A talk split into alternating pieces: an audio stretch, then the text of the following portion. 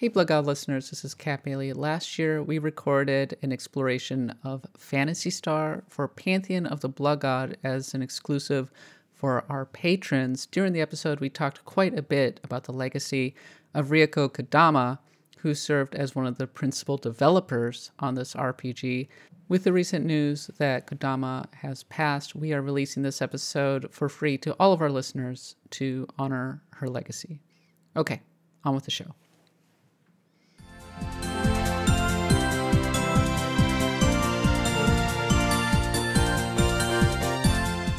Welcome to the Pantheon of the Blood God, a monthly podcast dedicated to exploring the very best RPGs of all time. I'm your host, Space Feline Kat Bailey, and this month we'll be delving into Phantasy Star, the game that inaugurated Sega's seminal sci fi RPG series. For this podcast, who is joining me today?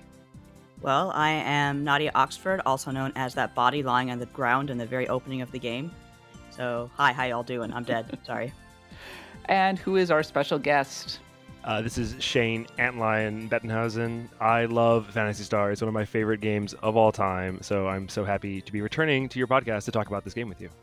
As always, we'll be exploring Phantasy Star's history, its greatest moments, and its soundtrack, after which we'll decide whether it deserves to be enshrined in the RPG pantheon. We'll get to the episode in a moment, but first, some housekeeping. Thank you so much for supporting us at the $10 level. This is our monthly series in which we explore the very best RPGs. We've done Mass Effect, we've done Shin Megami Tensei 3 Nocturne, we have done Terranigma, we've hit some real bangers, and Phantasy Star is the latest one. So we really appreciate it. You can follow me on Twitter at the underscore Catbot. Nadia is at Nadia Oxford. And of course, our regular Twitter account is at Blood God Pod. Okay, we'll get to the episode in just one second. But first, Shane, welcome back to the show. How are you doing? It is so good to have you back. Oh, it's wonderful to be back. I'm doing pretty well. When the, recording this, we're kind of hopefully getting out of the pandemic ish. So a little bit of a return to reality. I can go back to the office once in a while for a day. But uh, yeah, it's it's good. It's been a good time to, to sit at home and play RPGs. Even even better time to re- revisit classic ones. Mm-hmm. Wow, you're really optimistic about this whole pandemic ending. I, I love it. Tr- I want your I'm optimism. trying to be. I'm trying. I'm trying. God be. bless you. Yeah, yeah you got to get your sprinkles of normality where they are. Yeah. Shane, tell me, what is your personal history with Phantasy Star? Because I know that you're maybe one of the biggest boosters of the series that I know. Well, and I think I'm a little bit older than either of you, but we're all kind like a little bit, Gasp. right? Like you're on the cusp of Gen X and millennial. I'm like a full Gen Xer, right? Mm. So yeah, 1980. So, yeah, so I, I was there for Phantasy Star. Sadly, I wasn't there on day one because I didn't own a Sega Master System because very few people did. At least where I, where I'm from, in my you know like in my school, I think a total of like you know two or three out of hundreds of kids would had a, a Sega Master System, and like you know you're lucky if you got an NES uh, or you know a PC or like Apple II or something at that time. But like yeah, SMS was never that popular and was just seen as like kind of this like you know slightly obscure thing to, so luckily a kid in my class mick he was rich. He had one. And I, like i heard he had a and that was like part of my reason for wanting to be his friend. I was like he has a single master system. For real. I've been there so eventually I got invited to his like giant mansion of a house and got to play his master system and he had like 25 games for it which was like absurd but he didn't like fantasy role playing games and and Phantasy Star wasn't out yet. You know, Phantasy Star came out in '87, which was like you know year two and a half of 80. Actually, came out in '88 here in America, so it was like year yeah, like two and a half, three years into SMS. Um, and I'd been enjoying all these games. We you know back this was you know grade school grade school yeah it was like sixth grade or something or seventh grade and you know you would spend the night we'd sit up all night playing zillion playing through all, all these amazing sms games and i was really happy as a huge nes fan who had this opportunity to play through this SMS, right? And like I really liked it. I wanted one, but there's no way my parents wouldn't buy it for me. It was very mm. expensive. You know, I was lucky if I got like two or three games a year. So cut to the chase. Phantasy Star gets announced, and at this point in America, you know, this is 1988, right? Dragon Dragon Warrior is not out. Dragon Quest One is not out in America. Okay, when Phantasy Star comes out. Yeah. Right. So like, think about that. Like, you're like I had seen, I knew what Dragon Quest was because, like, you know, first issue of Nintendo Power covers Dragon Quest three. Like, I knew what Japanese RPGs were, and I knew that I wanted them, and I couldn't have them, right? So Mhm. I played Zelda, like, so like, you know, magazines like EGM, GamePro started Game Player started covering Phantasy Star, and like my mind was blown. You know, it's like this looks like leaps and bo- like this looks better than Ultima Four, right? This looks better than than the best looking PC RPG. So like, and I remember Sega ran a three page ad for it in all the magazines, which are very expensive, like for Phantasy Star, and like being like this mm-hmm. is this is a huge deal. It's four meg. It has a it has a battery backup. It cost sixty nine ninety nine in nineteen in nineteen eighty eight dollars.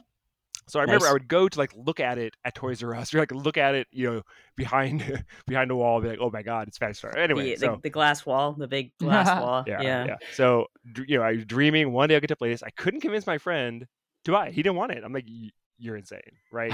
So it was, it was driving me mad. I couldn't buy it. I didn't own the Master System. I thought about it. I was like, maybe if I save all my allowance, I can buy. So like year, years pass, and eventually in like 19, like at the very tail at the very tail end of SMS, one of my local video stores starts randomly renting like a, a corner of Sega Master System games. They have like 10. One of them is Phantasy Star, and like no one ever rents these games. So I'm like, all right, I'm gonna like, ask Mick, my friend, I'm like, can I borrow your Master System? You don't really play it much anymore can I borrow it for like a week? He's like, okay, you can borrow it. So I rented Phantasy Star. So it was the strangest experience ever of like renting renting Phantasy Star to play it, and I couldn't beat I couldn't beat it in like the two days, right? And uh, and like I remember I went to go rent it again, and like my save had been erased. so, I, Oh. so I had to start over, right?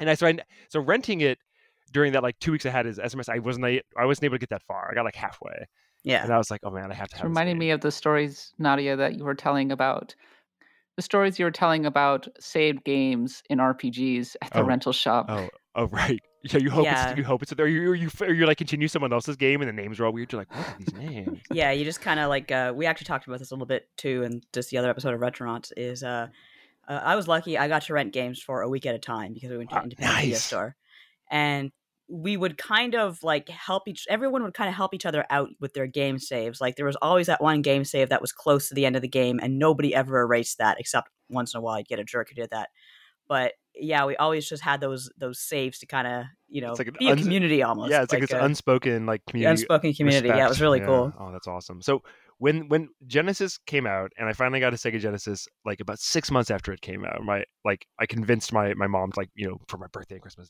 and like the power base converter was like thirty five dollars, which was a full Sega Master System you put on top of your Sega Genesis. So like finally I had my own Sega Master System, and I'd waited so long that at this point.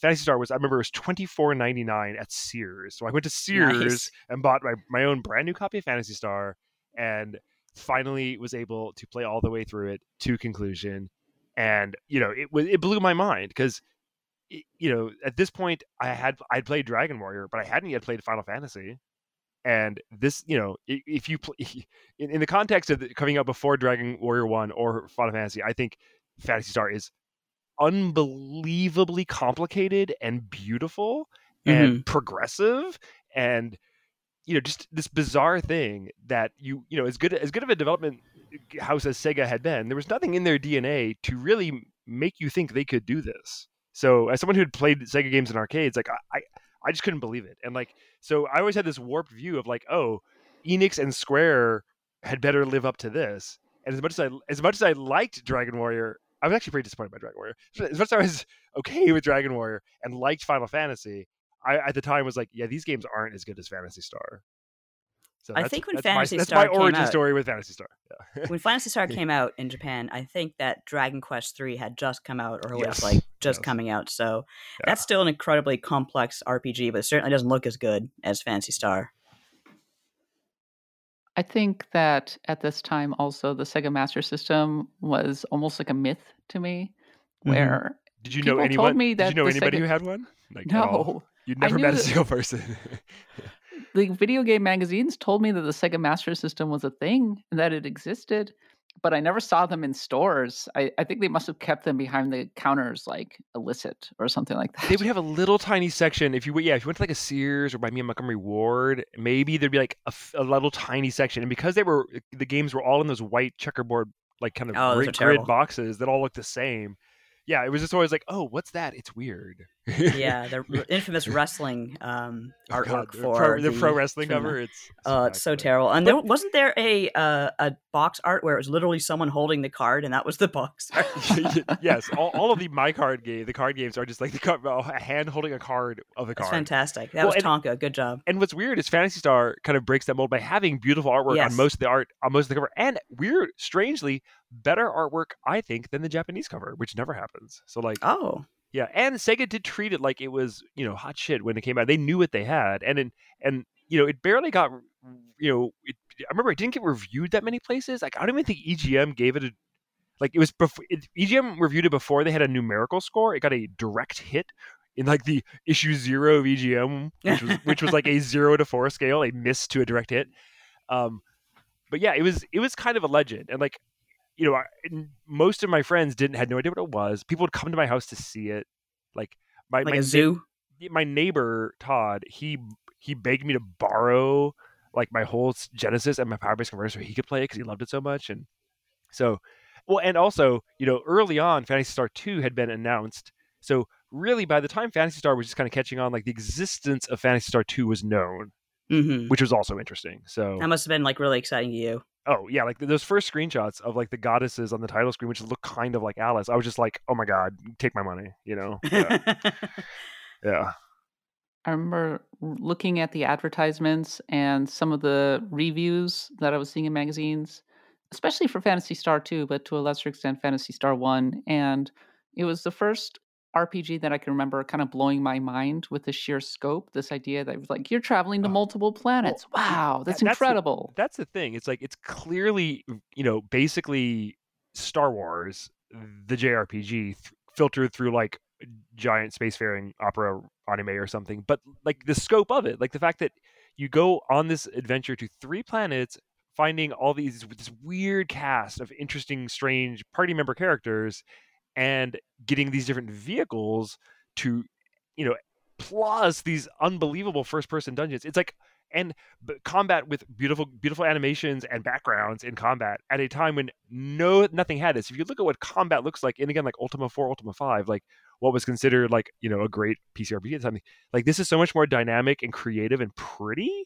hmm and and just Mhm. wild, wildly ambitious like like you know again look at look at final fantasy 1 and 2 even on on, on famicom nes compared to this just like you know it's it's a, it's a it's a bigger scope and and there's there's more cutscenes there's like you know Yeah. like kind of like you know not full screen but like half screen cool cool you know drawn Phantasy cutscenes. Star always had those though. They're like that's what always set them apart for me was that just that unapologetically anime aesthetic where they'd use for cutscenes that right a lot of places weren't doing in at the time, especially in the West. right and and like from the outset like the, that opening cutscene where Alice watches her brother Nero get killed by the stormtroopers and it's like it's it's, it's heavy and it's like you know again this is like 1988 right Yeah, this the stakes is, are right there, and that's pretty cool. yeah it's it, it's it's fantastic and to be there at the time it was like mind-blowing b- broadened my horizons like made me kind of reassess what i thought video games could do Mhm. um yeah and, and it was also very difficult you know this was like Oh, a yeah. very difficult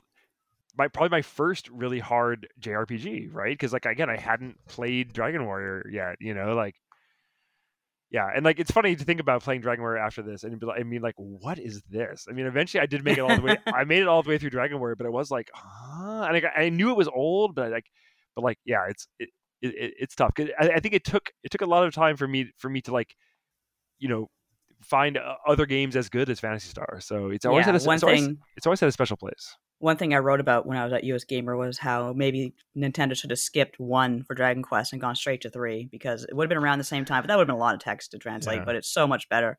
Well, they were handing out free copies when you re- Yeah. like I actually got a free copy just because like I resubscribed to Nintendo Power. I remember like me and all of my friends were just like sent Dragon Warriors by Nintendo. and you couldn't get your hands on Phantasy Star, but you could build a house out of Dragon Warrior. I know, right? Well, and you know, another thing that bummed me out is in Japan they did release Phantasy Star for the Mega Drive, like kind of a straight port. I a- a- read about that. Yeah, Yeah, like a because straight- apparently a uh, straight port, and it you was, know, it was yeah, it was so hard to find the game that and people. I kind of wish they would have done that here, just so like more people would have played it back then. Because I think you know, Phantasy Star two and three and four obviously had you know were, were a big deal, but I think I felt like Phantasy Star one, despite being respected, and kind of legendary, not a lot of people had actually played it back in the day. Well, Phantasy Star was released in Japan on December 20th, 1987, and it was released in North America in November 1988. Here is some of what was happening in the world of games, movies, and music in November 1988. In games, it was really the popular. Uh, in games, it was really the peak of popularity for the Famicom, and the NES was definitely like very up there as well. I mean, Nadia you listed so many great games that came out around this time. I mean, Super Mario Brothers 3 came out, I believe, just a couple weeks mm-hmm. after Phantasy Star 1. So this is just kind of squarely giving you an idea of where this was. It was like ground zero for the absolute peak of the NES, I would say. Yeah, I listed some of the games that were out in both North America and Japan around the same time. Like you said, Mario 3 was just coming out in Japan. I mentioned Dragon Warrior 3 uh, Mega Man 2 in America, uh, just a lot of games that I think might have uh, helped helped like North Americans kind of not realize what was going on with Phantasy Star. Yeah, eh, I was gonna say Holiday '88 was the peak, probably the peak of NES, and it was the time between like you know Super Mario 2 was absurdly popular. Right. Mega Man that 2 had, Mega Man 2 had come out, and that was that was the chip shortage Christmas where Zelda oh. 2 Zelda 2 was allegedly out but you literally could not find it. Like I, you know, I waited my entire life, all of three years, all of three years for Zelda 2, and like it was the one thing I wanted. I didn't get it, and uh, my my friend, my other rich friend, his his mother, his mother flew to Canada to buy it for him, and flew back to yeah. Kentucky. Uh, and then after, remember when I got back to school in January, I was complaining that I, that I didn't get it, and my teacher, Mrs. Shelley, she overheard me, and she's like, "Oh." my son got that game for Christmas and he doesn't like it. Would you like to borrow it? I was like, yes. my, and she brought it in the next day and I borrowed her son's copy of Zelda 2 and beat it. Wow. I couldn't buy That's my own awesome. copy for like two months. It was very hard to get. Yeah, it was uh see I wasn't really I was kind of a late comer to the Nintendo. I didn't have one by then and but I had heard that Zelda 2 was perfectly available here. I mean I have lots of friends who have Zelda 2 and yeah. apparently in, in America it was Hot. a quote unquote chip shortage. Yep, it was, it was, Canadian. Canadians had taken all of our Zelda twos, and I remember mm-hmm. I looked at his copy, and the manual was in French, partially. Yeah, yeah. I was actually actually that's an interesting point because we were talking the other day about manuals on Retronauts, and the manual for Zelda 2 in Canada, I didn't realize it for many many years until I saw my American husband's manual. It was truncated because to fit all the French oh. in. Did, so did, I was. Did missing... you not get all eight pages of that amazing story, like the super? We didn't get all the story. story. We didn't oh. get ah. all the pictures. We didn't get all the all the images. I was just like, oh. wow, that's a. Oh. I was. that's a great instruction book. What you I was, miss out on? I, I, you, you take me back to you know I love that manual so much that I I became this like evangelical Zelda 2 truther among all my friends, explaining to them who none of them had read the manual. was like, wait, wait, wait, this Zelda isn't the Zelda from the first game. You know, like yeah, I, I, yeah. try, I, was trying to explain to all of them, like, what are you talking about? I was like, the manual. It's like this, you know, novel in there. It's ridiculous. It's the lore yeah. that blew all our little minds back well, in the day. If you think about it, it's wild the amount of lore that they increased from yeah. Zelda One to Zelda Two. Anyway, it was cool. I love, I love that manual. Um, truncated aside. Well, and speaking of lore, I think like the weird mashup of sci-fi and fantasy in Phantasy Star is really unique and quirky and strange. And yeah, you know, I think it it really peaks here and in four, and I think two is a little more harder edged, and three is completely outside of all of it, really. But yeah, I remember at the time enjoying the weird juxtaposition of like serious sci-fi, but like hamburgers and weird, weird, goofy aliens, kind of, and Coke. Yeah, you buy Coke yeah. At, the, at, the, at the fast food, first food. Um, yeah, like it's a weird, it's a weird mashup, and I, and it's fun. What I think is interesting is that Phantasy Star came out a month after the release of the Sega Genesis in mm. Japan, or the Sega Mega Drive, if you prefer. And so that kind of told me that the Sega Master System was very much on its way out when Phantasy Star came around. So in a way, it was almost like a, a last hurrah, as it were. Right. I wonder if they greenlit it like you know two years prior, thinking it would get out sooner or something, right? Or like mm-hmm. you know it was their big answer to fight Famicom, and then like ultimately, even though it's as fantastic as it is, it was like oh they already kind of moved on.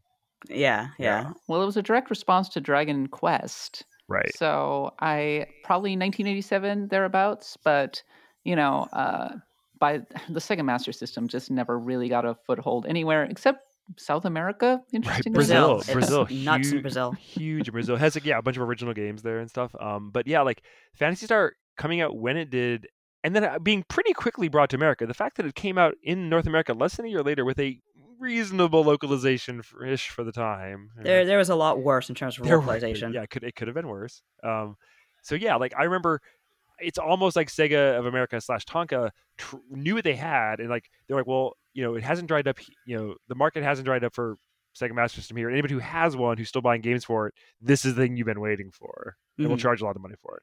Yeah. yeah, four megabytes don't come cheap. Well, you think that and the battery probably was expensive, just cost of Battery. goods. Yeah, yeah. Yeah. So it was, yeah, it's kind of this anomaly, and we're lucky we got it, and we're lucky they they must have quickly greenlit Phantasy Star Two because it was in production, Mm-hmm. you know, while before this came out. You know, Yeah. Meanwhile, in the movies, Land Before Time, that was the movie that five year old Kat went and saw. It was all the Aw. rage in our kindergarten. So, You were in kindergarten? Oh my god. yep. 88. Um, were you scared? Because I know a lot of kids who saw it were scared. Yeah. Oh, oh, definitely when Sharptooth showed up, yes. Yeah. When I was that age, my mom took me to see Secret of NIMH, and apparently I was scared of that. It's pretty Yeah. disturbing. But you know, what, what's the weirdest thing about the Land Before Time is like there are literally, I think, fourteen features. Yes. in the Land Yeah. Before Time, it's like the longest franchise you've ever heard of. You're like, what? How are I saw a video on? YouTube where someone under qu- like, like when they were under quarantine, they reviewed all 14 video of Oh, versions God. of the movie. So I, I didn't watch it, oh, but that sounds like a day. All right. Mm. Yeah. And finally, in music, George Michael's Faith is number one on the US Billboard, followed by INXS's Need You Tonight and Got My Mind Set on You by George Harrison. But of course, there's also Kokomo by the Beach Boys, which I had no idea the Beach Boys were still a thing in 1988. Yeah, but that you was like- Oh, they sure that were. was the Mike Love Beach Boys, um, but the song was a hit because it's in Cocktail. I wanted to do uh, what, what was two albums before Kokomo? What was it? What was? official Beach Boys connoisseur Kat Bailey has no idea. Hi, I'm Daniel, founder of Pretty Litter. Cats and cat owners deserve better than any old fashioned litter. That's why I teamed up with scientists and veterinarians to create Pretty Litter. Its innovative crystal formula has superior odor control and weighs up to 80% less than clay litter. Pretty Litter even monitors health by changing colors to help detect early signs of potential illness. It's the world's smartest kitty litter. Go to prettylitter.com and use code SPOTIFY for 20% off your first order and a free cat toy. Terms and conditions apply. See site for details. Another day is here, and you're ready for it. What to wear? Check. Breakfast, lunch, and dinner? Check. Planning for what's next and how to save for it? That's where Bank of America can help. For your financial to dos, Bank of America has experts ready to help get you closer to your goals. Get started at one of our local financial centers or 24-7 in our mobile banking app. Find a location near you at bankofamerica.com slash talk to us. What would you like the power to do? Mobile banking requires downloading the app and is only available for select devices. Message and data rates may apply. Bank of America and a member FDIC.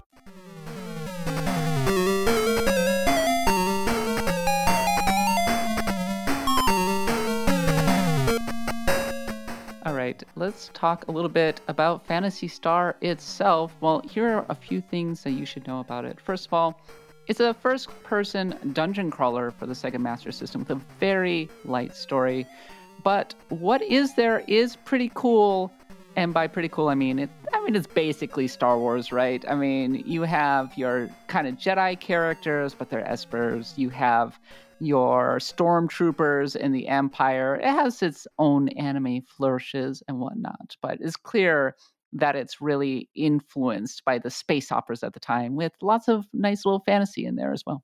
Yeah, it's like it's like what if Emperor was instead King Lassic, who's kind of like just a big knight, weird knight person, and what if Medusa's here, and there's just you know kind of random fantasy sprinkled throughout Star Wars, anime Star Wars, yes. But there's also a weird, as I said, cast of aliens, kind of like the the, the the denizens of the different planets who are kind of weird and quirky. And as you walk around the towns talking to people, it's a little fun, if slow and clunky.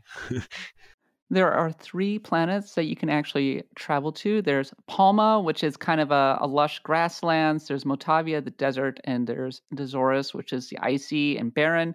And what's really impressive is just how large these particular worlds are. It really does give you the sense that you are exploring an expansive solar system, which was not a thing that we really had on console at that time, certainly not on 8 bit platforms. Yeah, and, and as I as I alluded to earlier, the field maps are interesting and a little labyrinthine at times, but you do get these different implements that you ride around in to help you kind of uh, traverse the field maps. And this is one of the first true JRPG epics as well, because it does actually link across uh, four separate games. It's almost like a, uh, what was it, a tetralogy? Right. And again, this this game having you know the mixture of like the top down fields, the top down uh, towns, you know, where you walk around and you go to places and amass different party members who have different abilities and little backstories.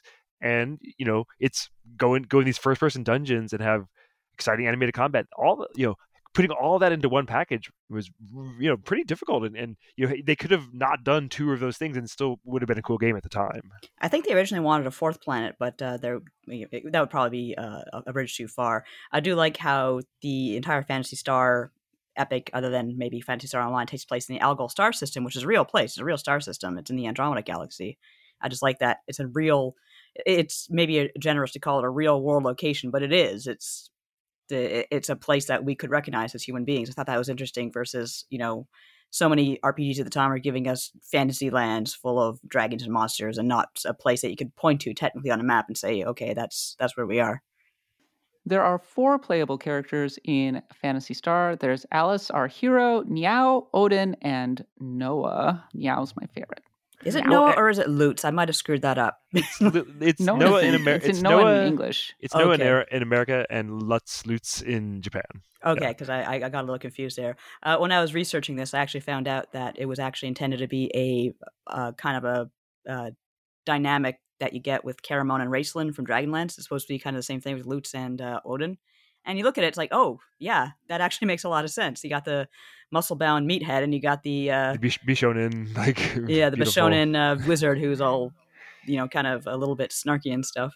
I thought yeah, that was kind of neat. Well, and you know, they were kind of like the big bulking warrior and the magician, but then Myau was a really interesting, weird choice. Remember at the time, you're like, oh, this cat, this cat is one of your four party members, and you know, it's an integral party member who does lots of things. And it's also really good in combat, and it's your first, your you know, the first member who joins you. So um, it's kind of this interesting relationship. And then like to kind of take that dynamic and repeat it with Rolf and Nei in Phantasy Star 2 is really interesting. Mm-hmm, well, mm-hmm. You know? Yeah.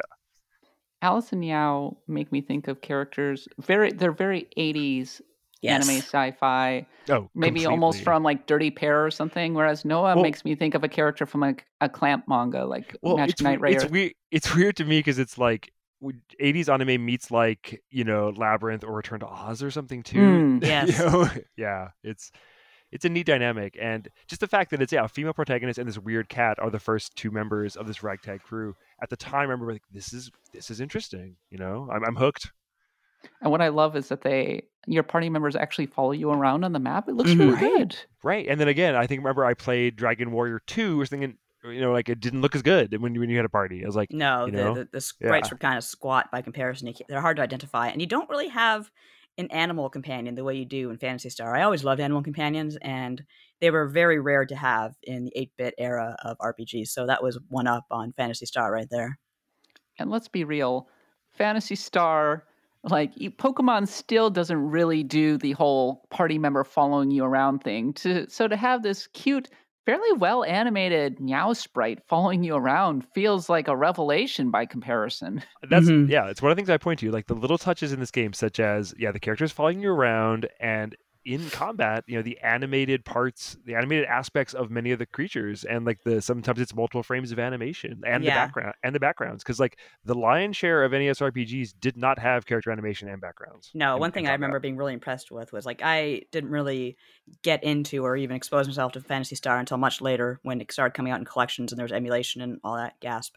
But I do remember seeing like uh shows like the Game Pro TV show or Video and Arcade Top 10 Canadian shout out where they would have the they would have footage of Phantasy Star for whatever reason for tips and tricks, and it just looks so cool. Like you'd be moving in a dungeon and a dragon would pop out at you and the dragon would be animated and that kind of thing was just like not on the Nintendo and it's just like, whoa, I want to play this. But I didn't for many, many years. And finally, Phantasy Star is famous for its first person scrolling dungeons, which were not in the later games. They were implemented because the Famicom wasn't capable of the effect and it helped the game stand out um, Yuji Naka programmed these dungeons by creating the wireframes, then superimposing art on them. This allowed the dungeons to render using as little cartridge space as possible. Still, Phantasy Star was 4 megs, which is pretty hefty. its closest competition in Japan was Final Fantasy, which came out in 1987, and that was 144 kilobytes. So quite the difference, you got to say.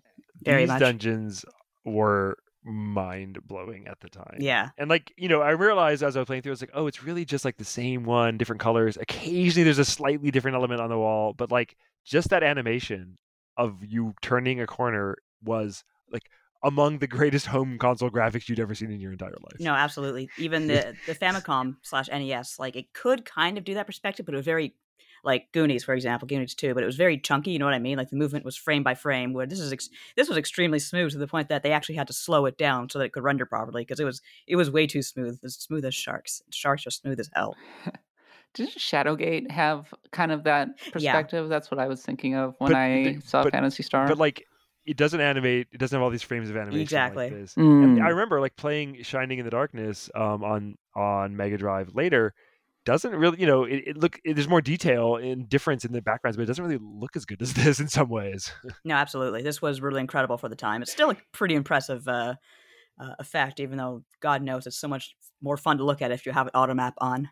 yeah, if you just like, I, I was just looking at animated GIF of it, and it's completely like intoxicating just to watch It. It's like, oh man, It's the Windows the screensaver before the Windows screensaver.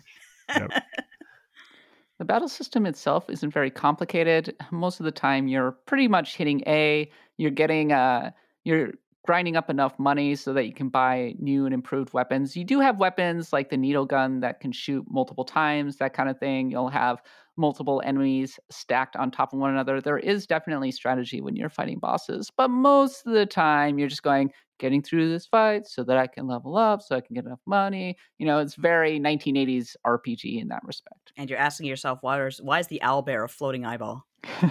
yeah, the combat is probably the weakest suit of the entire game. But then again, at the time, the bar was low. Yeah. Right. Most like, again, I, this is before Dragon Warrior, before Final Fantasy, and yeah, the limitation of only being able to show one sprite and then like kind of symbolize it by having, oh, here's a list of four owlbears you have to fight.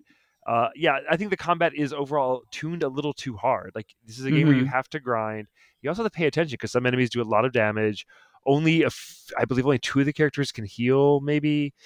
Um, and you know, there's some abilities that are character specific that are useful, but all in all, it's it's it's simple and tough. Uh, so yeah, the combat combat not the best part of this game. you can feel the evolutionary divergence from Western RPGs because there's a very strong PC RPG vibe, There is.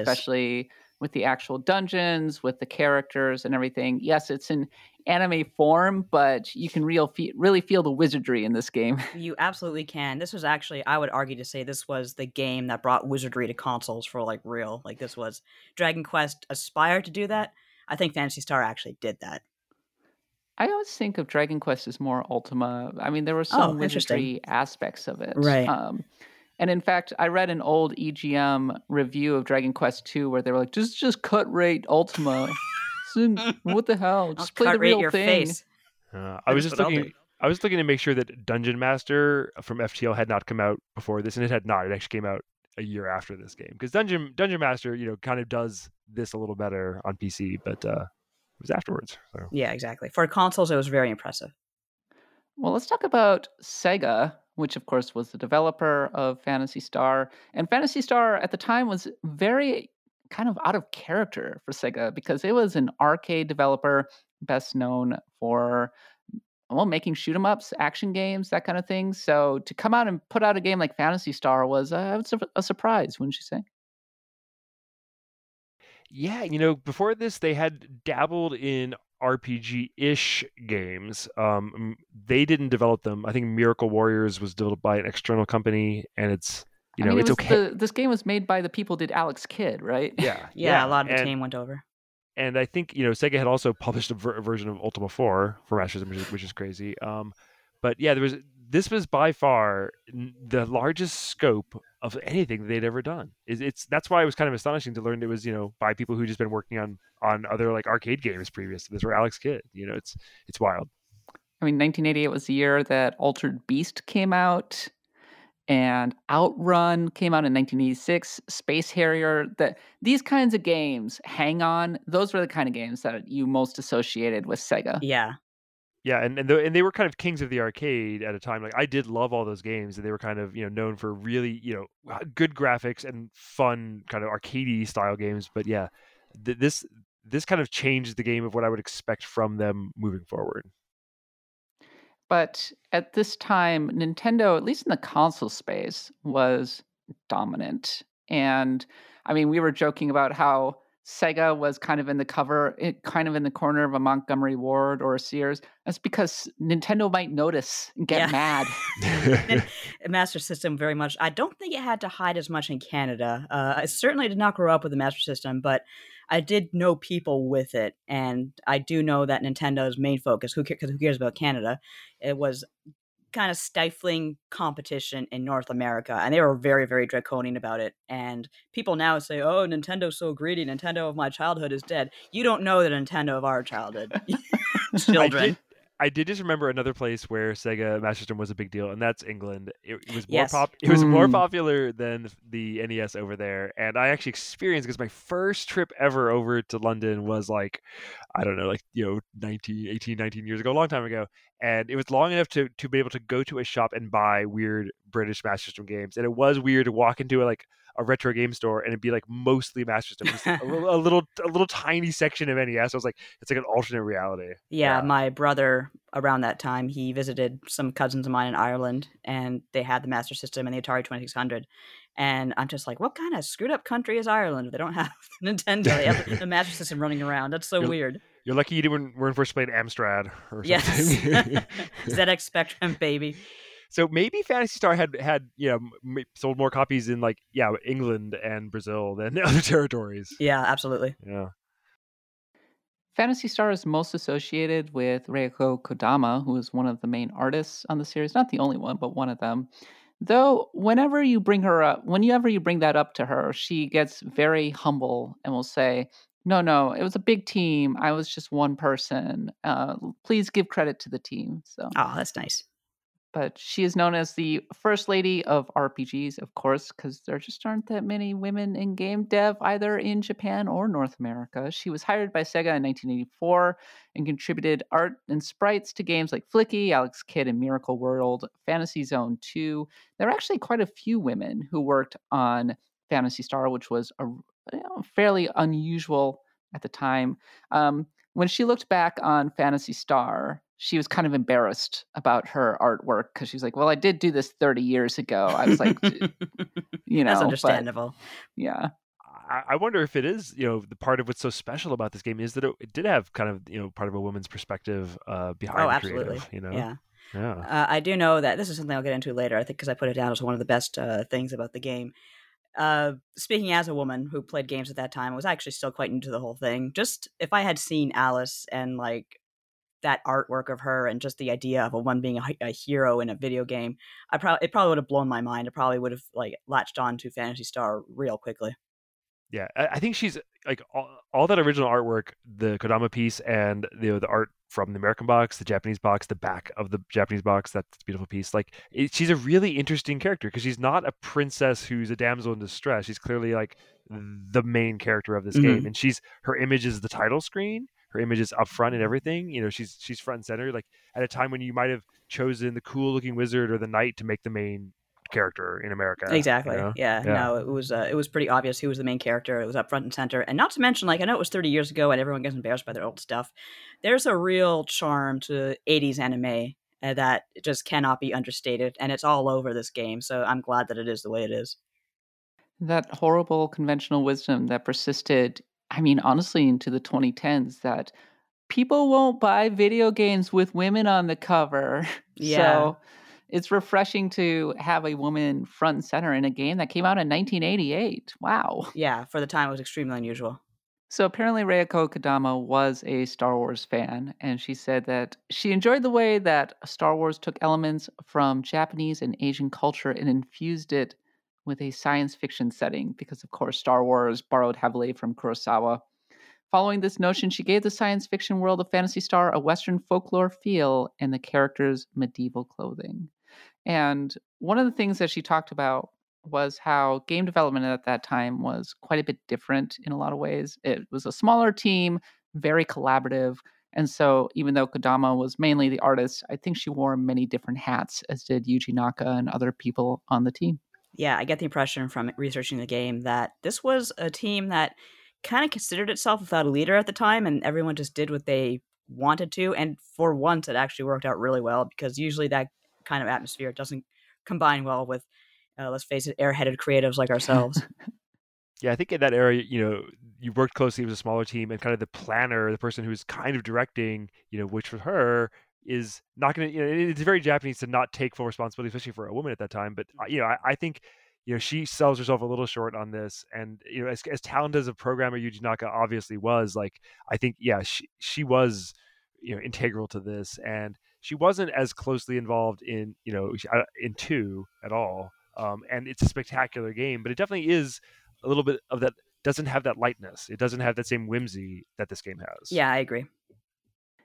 Rieko Kodama is still at Sega the last I checked. Uh, she's still a producer. She's worked on so many games over the years. And actually, we talked about her work in another Pantheon episode, the first one, which was Skies of Arcadia. She recently received a Lifetime Achievement Award from Game Developers Conference, and as usual, was customarily very humble about receiving it. That's nice. And of course, we were talking about Yuji Naka. And Naka, of course, hasn't had a great time of it. Uh, he had a bad time with Balan Wonderworld and is actually considering retirement after leaving Square Enix. That's not RPG enough for you guys to have done an episode, is there, on the Balan Wonderworld? Balan no, Wonderworld? I, No. No. I gobble up any sort of thing anyone can f- feed me about Wonderworld. Such a.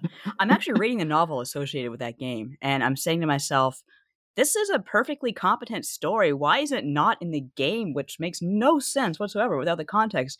And it's funny because I read that Yuji Naka is he when he went to Square Enix, he didn't really want to do RPGs. He wanted to do something you know more akin to what we th- what we know of as his platforming roots.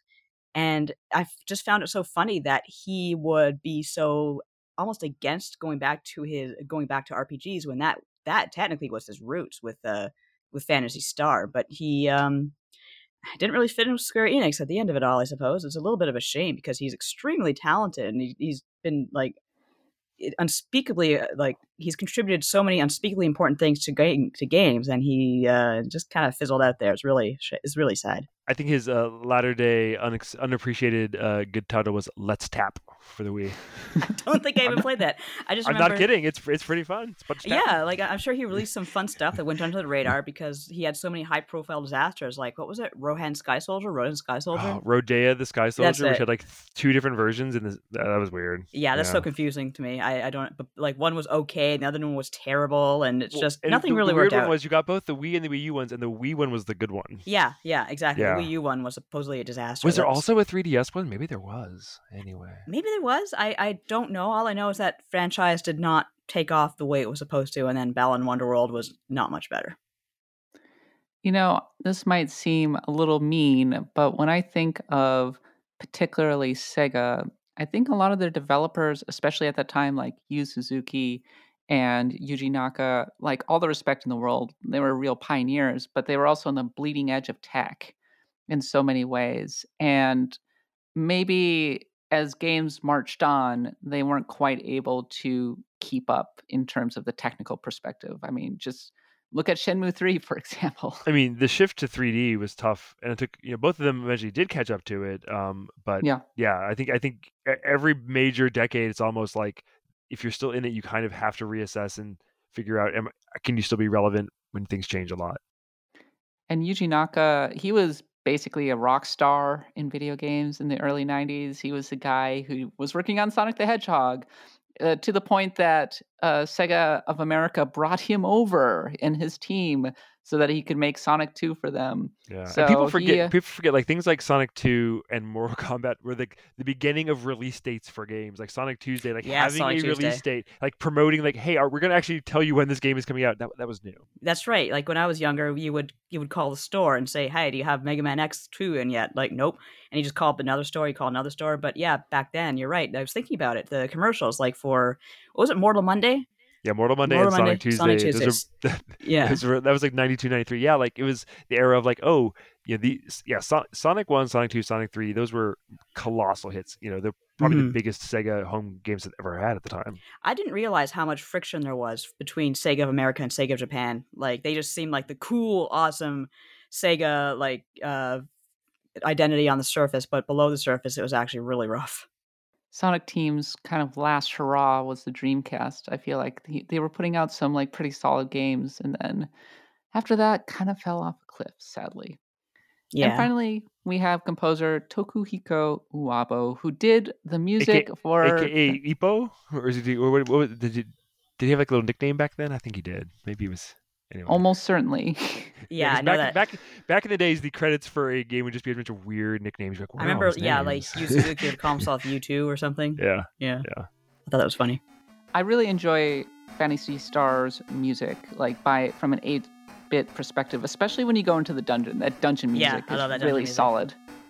it's it's definitely a memorable soundtrack um, and made good use of the very limited sound hardware of the Sega Master System because I'll defend SMS sound like I you know I, I like a lot of soundtracks for lots of games but it is not a popular opinion. Most people most people think that like you know the SMS sound is inherently bad. Are Like, you, uh, nothing can be done with done, of it, done with it but uh, I think within those limitations this game does a good job. Are you pro uh, FM synthesizer or anti FM so it's interesting because you know most of us had never heard that music as because to explain Mhm. what Nadia is saying uh, in Japan there the, there was an upgraded version of the Master System that had FM sound chip in it. So games there often have like completely you know reworked different sounding soundtracks.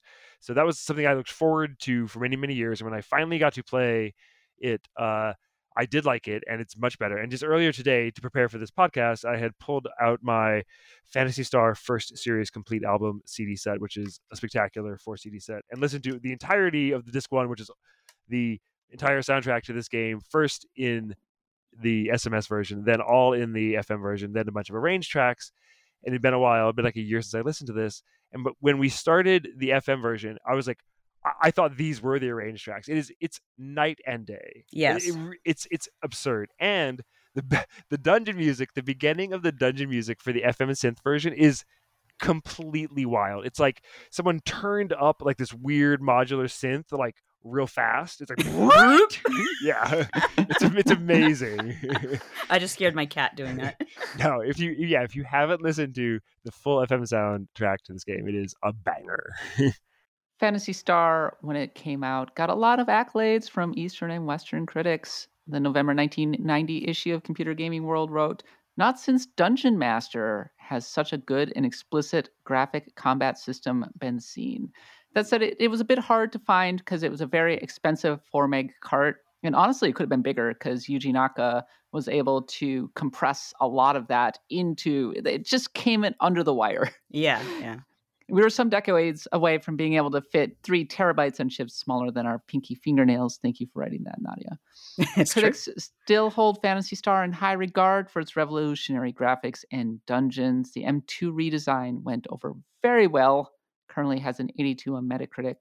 And It has been included in many, many collections over the years. It was actually remade for the PlayStation 2 in 2003, and the 2003 remake did not look very good. It was actually, I would say, looked much worse than the Sega Master System game. Oh yeah, I have all of those um, Sega Ages uh, ones, and that is the one weird, bad, strange one. Because the the other was the other five Star games, um, the remake of two, and then like the collection disc, which just has kind of like you know enhanced uh, quality of life upgrades to the original games, are good. But that one, it's almost like it went through like a weird rendered Donkey Kong Country filter. It's not good.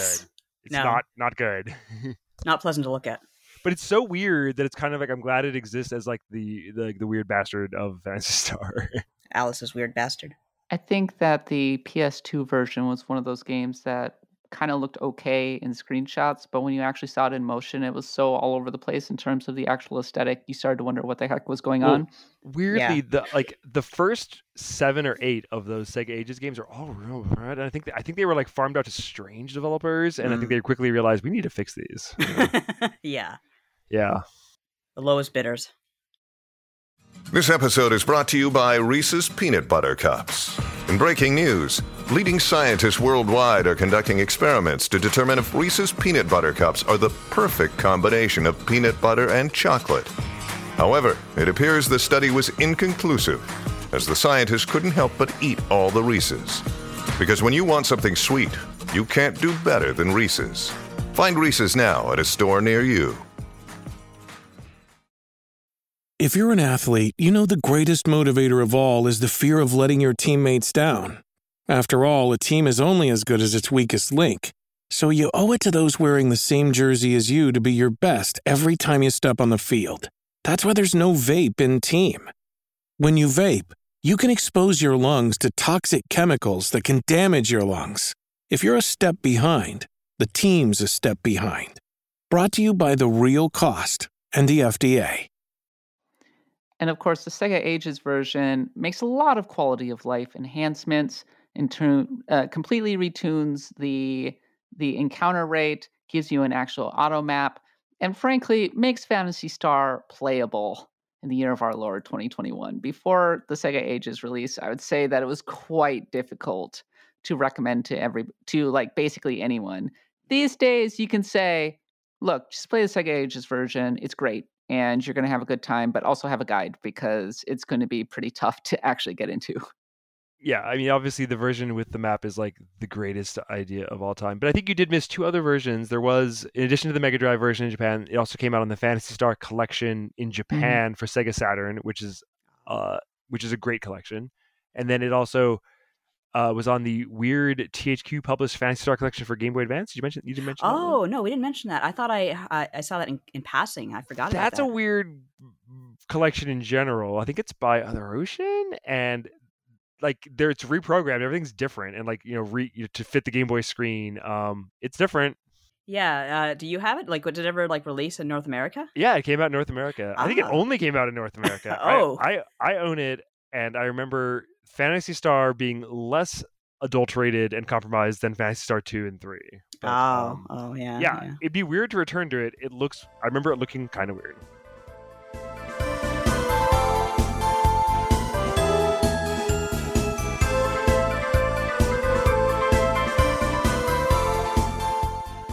All right, it's time to go through the five best moments of Phantasy Star and of course, we begin with the opening moments, which one of the cool things about Phantasy Star 1 are those manga like cutscenes where you have the lavish hand drawn images of the various characters talking.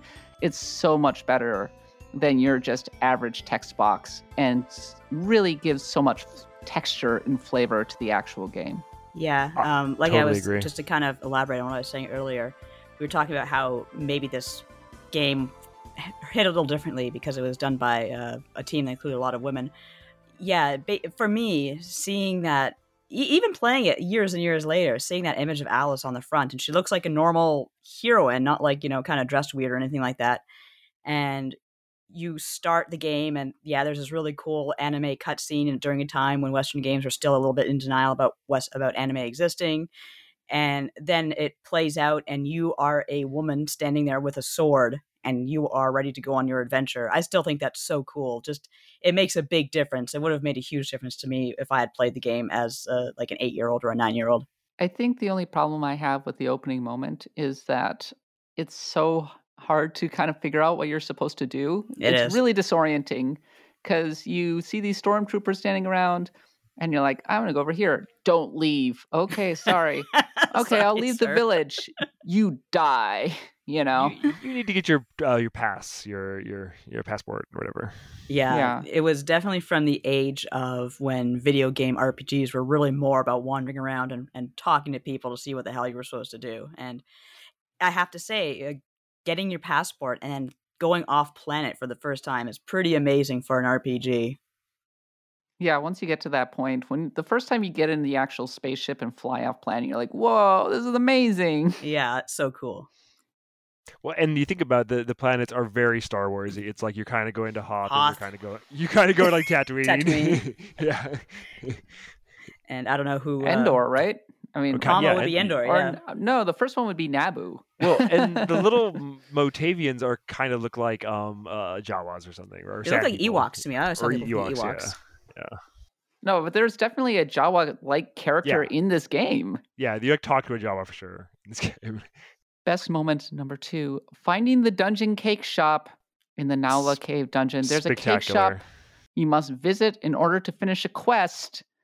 It's like in the bottom of the basement, the bottom of the dungeon, and they actually say, "Yeah, sorry, I know it's kind of a weird spot to have a cake shop. Anyway, hello." It's one, of, it's one of the most complicated dungeons too. It's definitely uh yeah, like wild. And this mention of, of hard dungeons and maps reminds me of a story I, that I went to. It's not even my story, but it's so good. Friend of the show, Christian Nutt, good friend from old Retronauts days. He loves this game too, and he tells the story that he called like called the Sega tip line, you know, for help because he was like stuck in some dungeon, and he kept calling them, and eventually they sent him.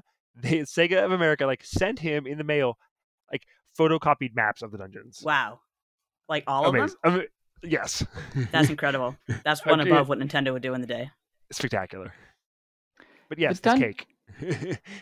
Shane, how did you navigate those freaking dungeons Yeah, without good like the auto mapping? uh, graph paper and a friend. Like I would sit, we'd like be, you know, a friend, a friend or two would come over and we'd stay up all night playing Phantasy Star. And uh, I remember that one being really tough, and like the cake one being like, like it took a while. It's like several floors. Um, yeah, it's it's rough. And then like I later in life. Really respected that when I was I learned that oh in like the second sub basement underneath the train station in Shibuya there'll be like an amazing cake shop and like a patisserie and like like as you're like wandering through you know this labyrinthine place to find an amazing cake shop. So That sounds that sounds extremely uh, Japanese as well as just city life in general. Like I think Toronto's bus station has an Uncle Tetsu under it, which is incredible cheesecakes. yeah, and like as someone who enjoys questing for a delicious cake, that's something I'll do to this day. And like whenever I go do it, which is pretty often, I'll like you know I, I don't feel if I walk like two miles to buy a cake, you feel like well I I've earned this cake. So I, I, I often think of I often think of Phantasy Star with that, and then like you know, twenty years later, uh, well, in, in two thousand, they would bring this back in Phantasy Star Online. There'd be a nod to the cake. That's you know? amazing. Number three, meeting Myau. Myau is a cat, and Myau is my favorite character in the game. Very anime mascot, but Mhm. not annoying. Xenoblade Chronicles, take note. This is how you make a character who is not annoying. As as long as they don't speak like the Nopon, they're good. Well, and I just like that you could put equipment on Myau. Yeah, and, like, he has you know, yeah, Myau, Myau has a, his way of, of, of, uh, busting shit up. You know. If you look at Has the a personality. It- Yeah. yeah. if you look at the box art, the American box art for Phantasy Star, I think you see Myau on the on the front. He- First of all, he looks kind of freaky. Second of all, you can see he's holding like some sort of weapon in his mouth. So there you go. That's pretty cool. and they're like, I have a container, but I don't know what I actually need to do with this, actually. But then you can uh, get Odin, who's the meathead, onto your team. Looks like uh, an expat from what He Man or something like Yeah, that. he's- he's the It's a Caramon character. crew, I gotta say. I think he's you know He-Man via Schwarzenegger. Yes.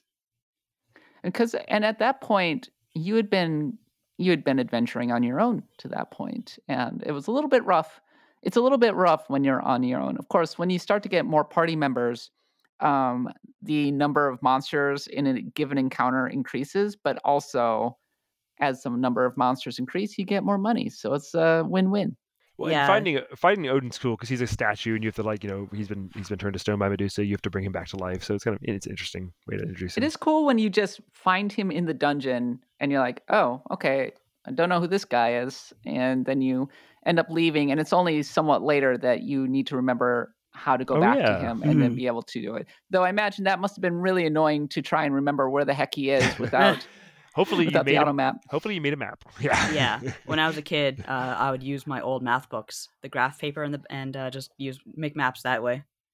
Number four, getting the vehicles. Um, everybody loves to give Final Fantasy IV credit for having all of the awesome vehicles, but I think Phantasy Star beat Fantasy Final Fantasy IV to the punch by a few years. It had uh, what was it, Land Rover? You could Mhm. knock stuff down. Right. And then uh, on Dezoris you get this cool drill sh- drill thing to drill through the ice walls.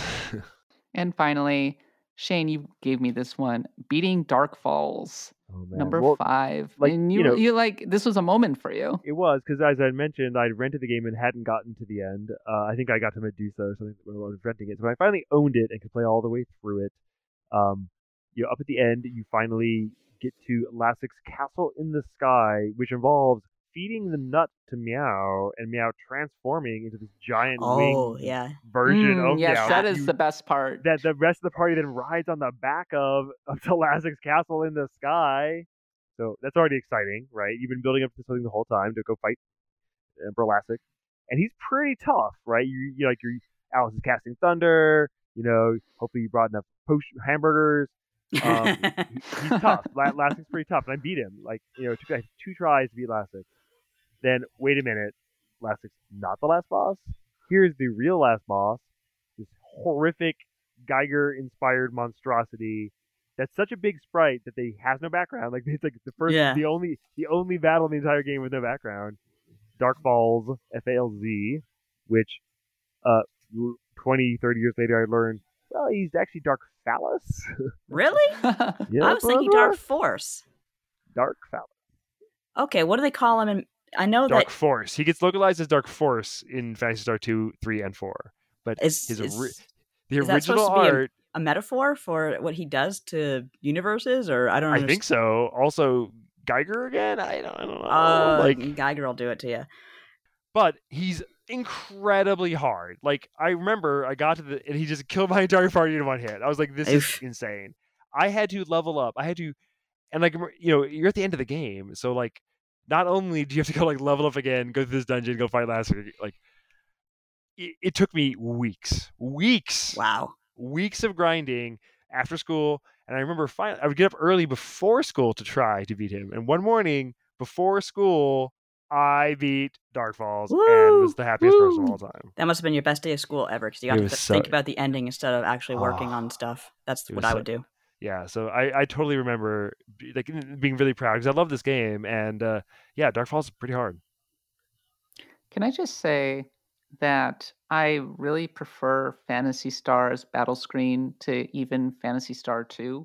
Yeah. Because while it's cool to have the characters coming in and actually doing their attacks and everything, I think I prefer just having the straight up first person view so that you can see the monster filling the whole screen and it's not you're not distracting from it. Kat, I have the perfect solution for you. Have you heard of a game called Phantasy Star 4, which has the greatest battle system in any Phantasy Star, which combines the best elements of Phantasy Star 1, Phantasy Star 2, and macros? It is A plus Prime. Yeah, well, I mean, we put Phantasy Star 4 in our top 25 RPGs of all time. That's so- true. I think I talked about it. And, And- uh, yeah. I think Dark Falz and the uh, the dragon that you fight, Yes. and are so gorgeous on the Sega Master System, so detailed, so huge. They just blow the uh, enemies in Final Fantasy and Dragon Quest and equivalent RPGs. I mean, if you look at you know Final Fantasy, uh, t- was it Final Fantasy three, and you look like at Dark Cloud, that's a really good sprite. Yeah. No, don't get me wrong, but I think that uh, I think Phantasy Star One probably has a beat. Some of these are spectacular. And I still remember, like, the first time I rented it and the first time I ever played it, the first enemy that blew my mind was the fish man on the beach. Anyway, the, the beach looks good. And then, like, his tongue, like, whips at you. I was like, oh my God, I can't believe they can animate a tongue like that. unbelievable. Also, you, talking about the combat system, it's like Phantasy Star 3 Generations of Doom for all of its problems, and I don't love its battle system, but it does attempt to like combine a lot of elements of this one with some of the elements of 2 with background, you know, having backgrounds but having animation, having multiple characters on screen, but it doesn't completely work, but it is really fast. I'll give, I'll give Mhm. that. Yeah. Yeah, they had a lot of interesting tricks that they were almost um, kind of visual tricks, or they they made it look or an optical illusion. They were making it seem like you know the water was moving or something, but they would just be manipulating uh, sprites and that kind of or Right. Yeah. uh, the and the that kind of secret thing. of Phantasy Star One's battles is like only small parts of the lo- level action of the you know enemy and the background are animated, and like the enemies are drawn as part of the background. yeah. as like well. so you, Yeah. even but even the difference like say the dragon like moving its tail or breathing fire like that sort of thing just made a huge difference even though it was small movements. And even though Phantasy Star's story is, you know, quite slim by most measures, it does fighting these enemies, these huge, huge enemies, does make it. It does raise the stakes. I think. It does. and the variety. I- I, I think like a lot of the enemies are just kind of monsters manual, but some of them are creative and weird, and you know from the three, and the three planets feel distinct.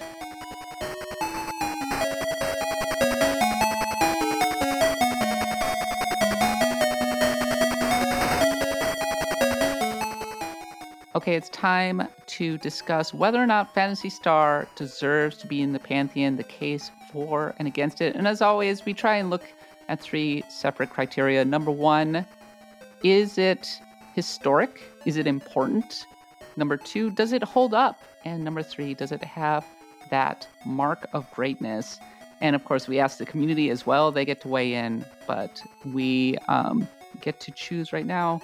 And Shane, I'm curious, what are your thoughts on those three topics? What are your thoughts on it being in the Pantheon? I would say that it is definitely was a trailblazing, groundbreaking JRPG, uh, and that it also holds up thanks to some of the modern innovations that have been made, like the the recent Sega Ages re-release. I think you know any any RPG of this era is tough to. You know, there's things like encounter rate and you know just difficulty that make it that still make it tough. Um, but I think it's it was so innovative and groundbreaking that when it came out and everything that it did and the artistry that it does it with in terms of the, the, the art the you know the animation the design the music the storytelling yes I, I, would argue this does have a space in the Axe of the Blood God pantheon.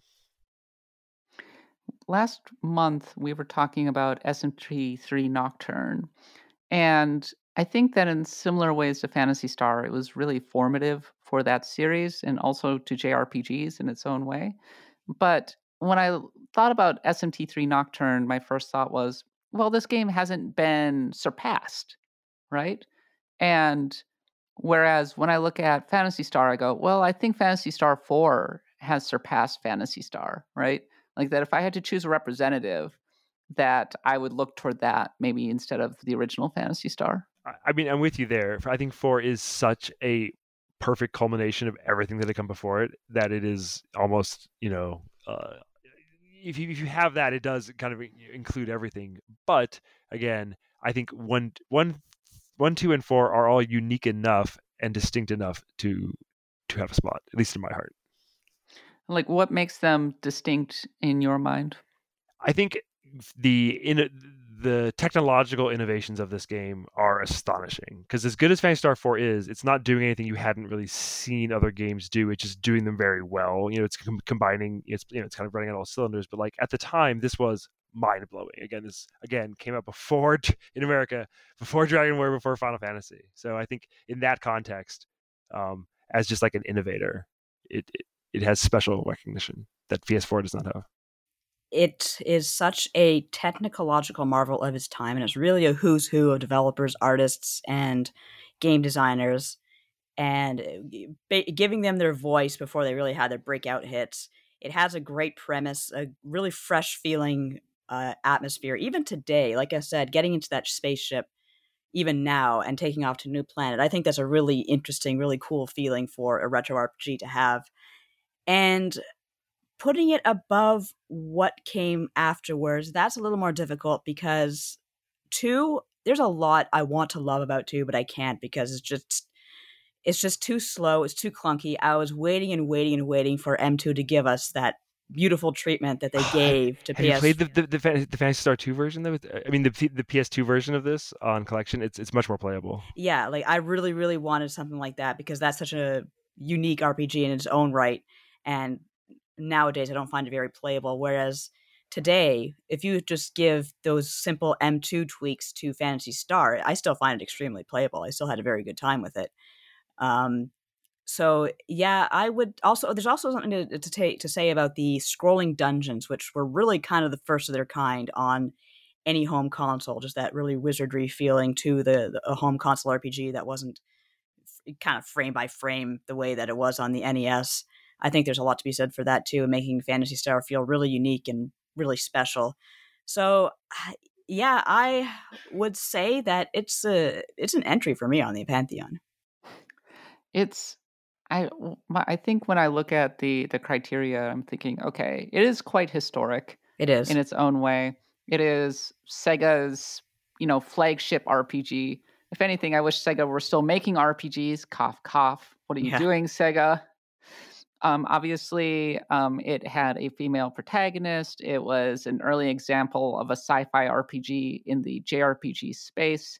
It was absolutely gorgeous. It was pretty much the only good RPG to come out on the Sega Master System. Go listen to our uh, go listen to our console RPG quest for the Sega Master System for more information Yeah, on that. I was trying to think if I should if I should fight for any other ones. Not really. I mean, I Miracle Warrior's not great. Spellcaster not not great.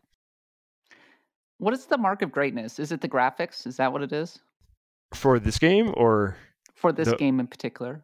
uh, like, is that what sets it apart the- yeah, specifically? I think specifically the the graphics and and that isn't just the dungeons. I mean, the dungeons are a huge part of it because they were like a mind blowing visual effect. But yeah, the the scope the scope of the game, the you know the three worlds, the variety, uh, the the, the battles, the cutscenes. Again, this is like before you know before Ys Book One and Two, before any of the Sega CD games. Like the the presentation of this game was revolutionary, and it showed us where we were going. Like like you know it took a long time it was really you know, this kind of a template for what like a, a 32-bit rpg would be in ways right Yeah. like yeah, Yeah. it was very ahead of its time And I feel like uh, something should be said for the fact the Algol star system feels like an actual developed world that starting with with one, it never feels like it's floundering in terms of you know Right. settings or places or characters, and that continues into two. I don't really have much to say about three, and of course four wraps it all up like really nicely. And there's the end of your fantasy st- uh, star saga, unless you include online. And I don't know if you do or not, Shane, but yeah, I, do and and you know and again it was a, a sci-fi fantasy rpg when you know dragon warrior and final fantasy 1 were pretty vanilla with their with their worlds you know this, Yeah, this those Final felt Fantasy mo- did have time travel. yeah, but did, it was like and very D and D monster manual, uh, right heavy. yeah it, it was it just kind of felt like yeah d&d right and like this this just was very very different and weird and special uh so i'm i'm, I'm glad that nadia's got my back here because uh after recently at least this is the one where you guys kind of talked lunar talk, not so great about lunar i was like oh man like I hope, I hope Kat doesn't come for the to, to attack my poor Alis no, I like Alis very much. I think Phantasy Star is gorgeous and the graphics do still hold up, but you're having to kind of recontextualize and go, well, it was gorgeous for its time. This is gorgeous for a Sega Master System game. So in that sense, I- I think it it still looks doesn't- Still good. looks good. it still looks good i think if you showed someone especially the dungeons they would anyone would be impressed but like yeah i think the sprite work is good i think the character art is good i think the music's the good overworld isn't that great. It's No. pretty good. Like when you get to Motavia and there's the animated weird antlion things and Hmm. stuff. Come on, show me your NES game that does that. I mean, Final Fantasy games like Final Fantasy three, I think, were able to match Phantasy Stars Yeah, graphics. Six years When I say- later, seven, eight years no, later. no, no, no. Final Fantasy Oh, three on the NES, NES. NES. Oh, well, not in combat. The combat still looks bad. Look, I'm not trying to poo-poo Phantasy Stars graphics or anything like that. I'm just like, I feel like when I'm looking at it, I can put myself in a very specific headspace where I go, "Wow, this looks amazing for a Sega Master System game. Holy cow, what an incredible 8-bit RPG!" I wonder if you're biased against the SMS color palette. As a, no, I don't. As an No, I NES think this game looks fantastic. Like. I love how the enemies animate and that kind of thing. Um, it has a real visual style to it and everything. It's just I'm going in my head for the time. I still find it pleasant to look at. I still like the monster designs. I still think yes, there's some of it is like wow, look what they did back in the day before Nintendo really got it together. But I still like looking at those monster designs. I Hmm. s- think the dungeons could be stand to be a lot you know more varied, but that for the time that's a very much a for the time sort of moment where you have to give uh, Sega props for doing what they did in the 80s. But outside of the dungeons, I just think that it's still a very pleasant looking RPG to look at. Extremely bright because, like Shane said, growing up, the uh, NES color palette's a lot different. But yeah, I still I still look at that game and say, oh, this is a cool world. I'm happy to be immersed in. I mean, if you step back from the actual like graphics and the artwork and everything, like it's it's pretty conventional as RPGs go. I mean, there's nothing special about the battle system or the exploration. Uh, the story is kind of a pastiche of fantasy elements plus Star Wars with like the rebellion. It's rebellion. 1987. I'm judging it against like you're, you're like you know you yeah you had to be Yes. there. You had to be there. You weren't there. I don't know. Look, like come on, Ultima 4 man came out in like 1985. I know I know that it's a console game, but still, it's not like well, you and, know, and I, and I, uh, I it's play- not I- like not sophisticated RPGs were not coming out in 1987. okay, and I would argue this that this game is better than Ultima 4. I've played Ultima 4. Um, but Ooh, yeah, hot. for for consoles, I think you are. Yeah, I think if, if, if, you know if you take it out of its context, then yes, you can you can say these things. But at, at the time, this was a. But then you get into does it hold up like territory, right? It's like, well, it's an 8 bit RPG. Like, we're going to contextualize it and I think, say. I think we found this out when it was re-released for the first time and well well received and well regarded just Mhm. recently. So I think I think your straw man argument is being defeated, just like King Lassic. this is what I will say. When I was playing it, I was like, oh, I dig this. Like, I'm into this. This does not feel like a total bear to play until the second half.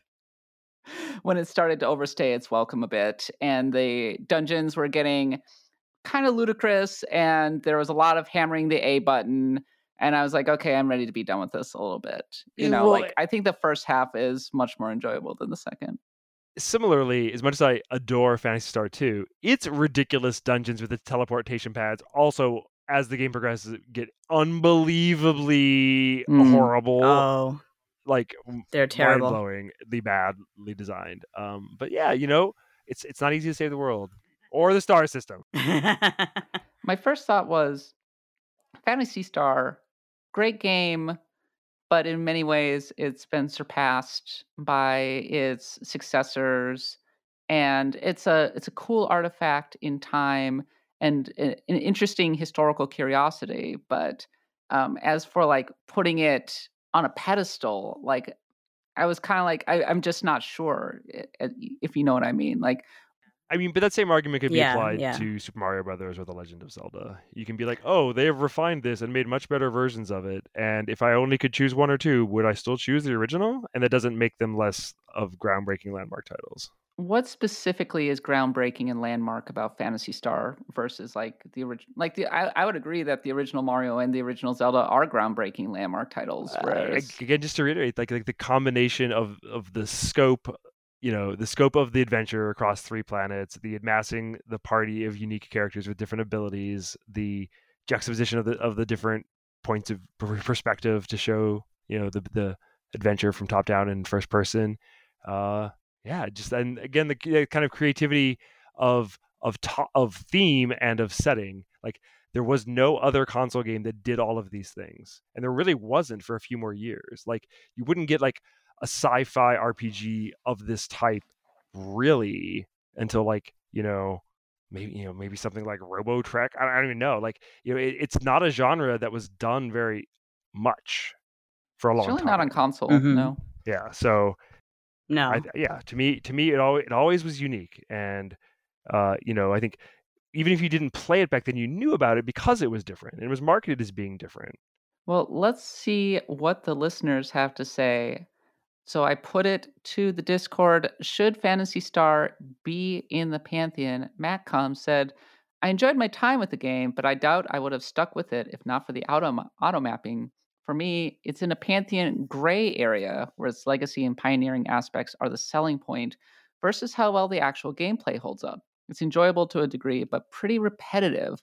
Once you hit a certain level, most battles are hit A to win, so the strategy only comes into play with bosses. That said, the interesting world and stellar artwork do a lot to make up for the less than amazing encounters. The quirky mix of characters and enemies and colorful, contrasting environments are extremely memorable. I think Matt would be hard pressed to find a console RPG in 1987 with a more complicated battle system. I suppose the original Final Fantasy, which came out in 1987, In 1990, was in, ni- in basically- in, you mean in 1990 in North America that game? well, I'm thinking about in terms of like Japan. Yes. Had I Um, re- had I read Japanese and imported Final Fantasy, it, that that battle system is more complicated. I would I'll give it that. It's a little more ultimate y. Dragon Quest three was um, around, and that was getting a little more complicated with the class changes It and was like whatnot. what 1988, 89 thereabouts. 87, 80, 80 yeah, early 88. 88, yeah. Okay, It was early, yeah, and Phantasy Star was so if you really late juxtapose 87. Dragon Quest three and Phantasy Star one, I think Phantasy Star one probably looks better than Dragon Quest three, but Dragon Quest three is a more sophisticated Yeah, RPG definitely. overall. Yeah, third iter- you know, third iteration though. They had time to refine. The Oh, first sure. Dragon the Phantasy Stars combat is better than Dragon Quest One's combat. On consoles, 8 bit consoles, it is really hard to find an RPG that holds up as well as the original Phantasy Star. I would say that out of all of them, I'd probably be interested in replaying what DQ3, Final Fantasy, and Phantasy Star, and Do you know that's this? about it. Have you not played the secret secret best NES RPG? Oh, what would De- that be? Destiny of an Emperor. Which one's by that? Capcom. It's fantastic. I have not played that one. It's Really? It's Romance of Three Kingdoms JRPG. It's spectacular. It's it's like the secret best. Yeah, secret best RPG. That yeah, you guys should totally That sounds amazing. That and make a whole episode about it. Yeah, it's real good. I need to relay this to Jeremy Parrish, by the way, because he was wondering what the secret best thing is. And it turns out Destiny of an Emperor is the secret best thing from Shane. Is it or is it the Emperor? It's either the or of uh, a. And that that it was all that game was not popular. Like nobody played that game. Spooky Man BR says it absolutely deserves to be in the pantheon as it is a pioneer in many different Yes. aspects. That's my alt, Spooky Man. Got it right. Historical importance is undeniable, especially given the represented representation topic with the female protagonist in the development team. For the what it does better than anyone question, we need to take into perspective against its peers from the same era, which was the late 80s. Graphically speaking, it is an astonishing achievement in the Master System. Does it hold up? Thanks to the Sega Ages treatment, it absolutely does. Had a much better time with it than any early Final Fantasy or Dragon Quest game. Whoa. to be okay, I wouldn't, I wouldn't go that far, but uh, he's right about everything else. I will say that the I wish that Shin Megami Tensei 3 Nocturne had gotten something similar to the Sega Ages treatment with uh, the HD remake. yeah, Like, yeah. The HD remake was okay, and it did there actually any add qual- quality of haven't- life. I Sorry, haven't yet played. I thought there were some quality of life improvements. there right? are, there are, Yeah. but not to the level of Sega Ages where it like freaking rescued it. And I'm not saying SMT3 Nocturne needed rescuing, but there were like many ways that they could have tightened it up, made it more accessible to people. And like Sega Ages, I think without Sega Ages, it would be like this is too hard to get into for like a modern player. And thanks to Sega Ages, they're like, no, like we have added the things that you need, specifically the auto map. Yeah. Well, and I give Sega credit for starting to modernize these games back with those, you know, Phantasy Star uh, releases on PS2 in Japan because they, you know, they doubled the walking speed, they lowered the encounter rate, that kind of stuff. Like they, they Mhm. didn't add the mapping. That that's like an amazing thing to add. But yeah, I think I think there's hope maybe that you know these games could continue to get refined and revised and made you know more palatable in the future. Sega treats its library, its retro library, better than almost any publisher out there, and I give them a lot of credit for it. They certainly treat old Phantasy Star better than they do uh, Phantasy Star in the current day, which is a little baffling to me. Oh god, yeah. What's yeah? Like there've been weird spin-offs. Like what was the what was the Vita game? Oh, Yeah, uh, yeah. I mean, there was Phantasy Star Universe, which was not great, and they just seem to. It's the same. It's the same problem that Shining Force suffers. You're just going, what are they doing? Okay, Shining is Shining is way weirder. Like, Yeah. now there are Shining games. where I'm like, what even is this? Right? Where it's like Shining Refrain or something. It's like I don't even know what this is. Yeah. Why are they like Shane? Maybe you know. Why are they so hesitant to visit Phantasy Star outside of the online I, universe? you know, I, I wish I knew. And uh, there, I remember in the Saturn days, there was always this rumor of Fantasy Earth that never happened. You know, a fantasy, a Phantasy Star Five. um, right. I forgot but you know, that. Phantasy Star Online was a real kind of love letter to Phantasy Star and does directly connect to Phantasy Star. Um, so it is kind of canon. I actually do consider. I, I consider Oh, is it? Star Online to be canon. Yeah. because I'm watching my husband play too, and it's really wild. Like you have some like. I, I, I mean, Final Fantasy XIV is horny as hell, but Phantasy Star Online 2 beats it by a wide margin. I'm looking at these men running around with thongs. Like, what's going on in the as PSO has gone system? on in time, it's you know, kind of diverged further and further from the first, you know, the first one, which was very Phantasy Star One related. Um, the last boss was Dark Force, and uh, but you know, I, I am happy that it's that it is a franchise that does continue to get new releases, even if they don't bear much resemblance to the original games anymore. I think that maybe the Sega's just hesitant to revisit it because there's nobody willing to go to bat for Phantasy Star, maybe. But then again, Rieko Kodama's still there. Yeah, So- exactly. Make use of her. Make good use of her. Maybe they finished Phantasy Star 4 and they're like, well, I mean, we're at done. this point. I- I think they, you know, re- everything should be remade again as like a as like a you know like post FF7 remake. It's like imagine if you remade any of the Phantasy Star games with that kind of scope. Not that Sega would do that, but like just imagine if you really could go like, oh, quadruple A, It's like re re envision Phantasy Star yeah. One as like a quadruple A game, right? Like Well, that's what I was talking about with Ultima a little while ago. I was like, if I could unearth one EA game from their vault, it would be Wing Commander. But the second game would be Ultima because mm-hmm. it's insane to me because it should yeah, be like, their Witcher. I think if they took Ultima 7 and did like a Witcher style remake of that because it's a pretty cool story actually. Yeah. I never played the whole thing but I watched a friend of mine play through a lot of it and uh yeah, and you're right about Wing Commander. Like Wing Commander was the quadruple A game of its time. Like like Wing Commander and Wing Commander 2, like I had friends buying new computers just to run those games back then. Yeah. And finally, Old Man Jable says, I really liked Phantasy Star at first. It's as beautiful as 8 bit titles can be and feels well ahead of its time in a lot of regards. At the best of times, it puts the NES Final Fantasy, some of the NES Dragon Quest, and the Famicom Megami Tensei titles to shame. Unfortunately, it's very shallow mechanically, which betrays the game as it falls apart at the final stretch. The entire game did is you, a basic attack fest through and through. Most attack is use, magic is useless, and MP is precious, so offensive magic is best concerned for bosses. At the same time, the last 25% of the game, around the time the spaceport closes, is directionless and aimless. There are a lot of meandering dungeons and finding the same recolored sprites with the same. Oh, but that red dragon's really hard. Infinitum. And he is right about the magic points. Like that's the thing is like you have so few magic points. You, you can cast like yeah. three spells. you really need to. I mean, well, the magic is really uh, powerful, especially at the beginning, because you can heal yourself in basically one magic spell. But yeah, but also you can you have like three. The fact charges, that I still remember basically. having to cast thunder on Yeah. the last boss, like after all these years, is like, oh, okay, that's you know, been thirty years. Eventually, new useful items and weaponry drives up and money becomes useless, meaning exploration ceases to be rewarding at the exact same time that the game is at its most freeform and exploratory. Because of the way the damage calculations work, you feel at your weakest donning the legendary weapons and armor of myth. Enemies from the start of the game that did 2 damage at level 1 are doing 15. The Laconian weapons do 2 damage to hulking enemies. It feels bad in the process. I mean, he's like definitely right, and I think in hindsight, it's probably like it's amazing that this team made this thing, and then like as they got towards the end, they're like, oh wait, we don't really know how to exactly how to end this thing, and like the last third of the game does suffer from like a lack of follow through and ideas. But I could point to lots of really good JRPGs, cough cough, Final Fantasy IX, that do a similar thing that kind of fall apart in the final act. Mhm. You know, No, no, the final act is totally a tribute that to they the decided not Final to do Fantasy. two That's thirds why of. The improvements from Sega Ages are nice, but can only ameliorate the sagging pace so much. Being the first JRPG to have a female protagonist is big and cannot be discounted as an original title from the time. I feel it stands with the best of its peers from the era, but taken as a whole package, Sega Ages and all, when compared to the improved versions of DQ in 1 and 3 on Super Famicom, the Dawn of Souls version of FF1, or the Kyuuyaku Megami Tensei and SF on Super Fami, which covers the first two Megami Tensei titles, I feel like Phantasy Star really fails to stand the test of time.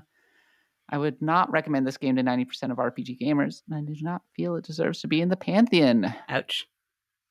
We killed Shane. That's it. Sorry, Oh, everyone. Shane, dead. are you I'm still just, alive I'm just over there? startled. I'm stunned. he is shook, folks. I can't agree with that, but yeah, harsh. Admittedly, I was going, there were a lot of very positive responses in the Discord, and ultimately, if something like 35 to 6 felt that Yeah. should be in the pantheon versus people not be in the pantheon. But I felt it was important that Old Man Jables is a very long Well, argument. and, and I think it shows that, like you know something that is revolutionary at the time that later a lot of other things catch up to, um, and then its flaws are more glaring the further you get away from it. And I, you know, the fact that I still remember the end game being really grueling back in the day, uh, yeah. Um, Mhm. and I, I think that it is you can still return to it but like with a lot of games of that era you have to prepare yourself for a bit of a grind and a bit of a haul and for some things that despite the Mhm. best efforts of m2 can't get kind of modernized So I guess the last question is like in summary, like what's the elevator pitch for this being in the in the pantheon? i think Shane? it is a pioneering science fiction fantasy epic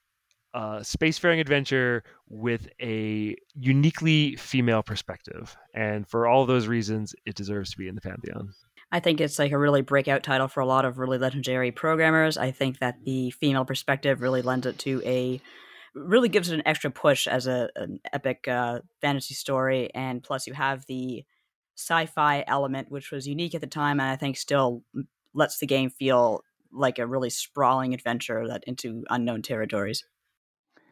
I think that the original Phantasy Star, A, it's Sega's defining RPG. Um, sorry, Shining Force.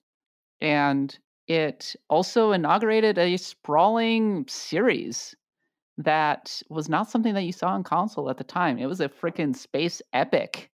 Like, move over, Mass Effect. We had Phantasy Star first, right?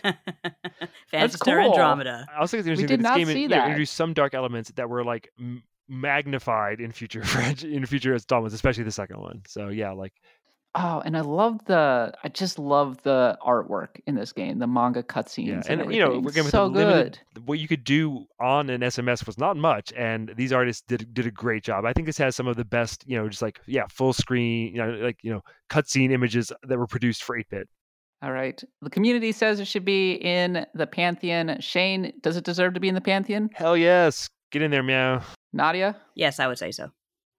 And I will say that it also, I've been turned around. It deserves to be. Yeah. Put on put on the FM version it. of Fan- that uh, battle music and just dance because like I think if you drop that in the club, like for real, if you if you mix that into the club, everybody be on the floor. It's great. And with that, Phantasy Star 1 is officially in the Pantheon.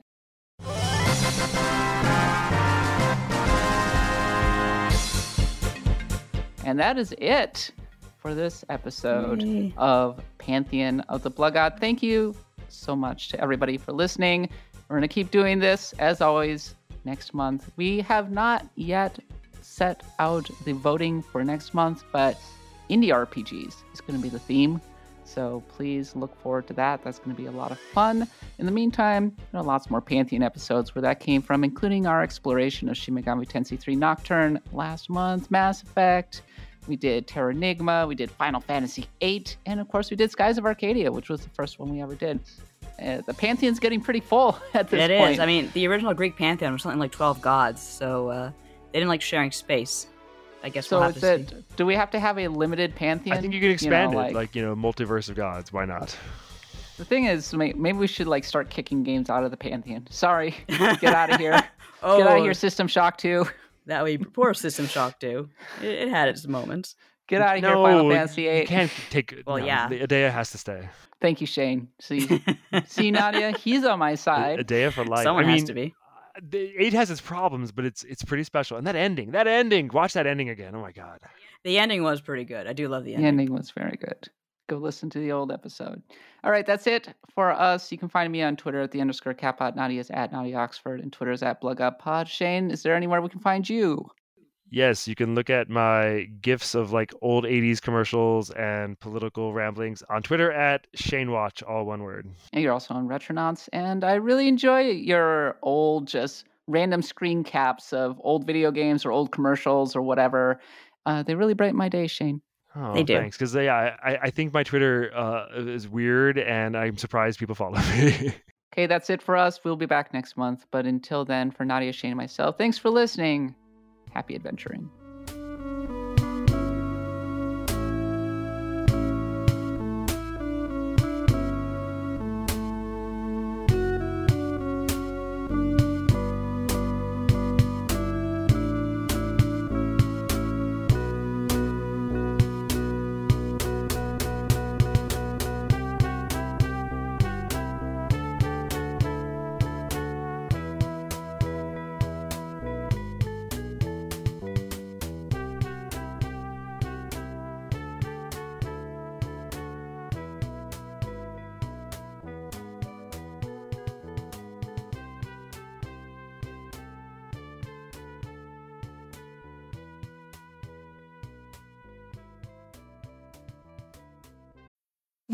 Need mealtime inspiration, it's worth shopping Kroger, where you'll find over 30,000 mouthwatering choices that excite your inner foodie. And no matter what tasty choice you make, you'll enjoy our everyday low prices, plus extra ways to save, like digital coupons worth over $600 each week. You can also save up to $1 off per gallon at the pump with fuel points. More savings and more inspiring flavors make shopping Kroger worth it every time. Kroger, fresh for everyone. Fuel restrictions apply.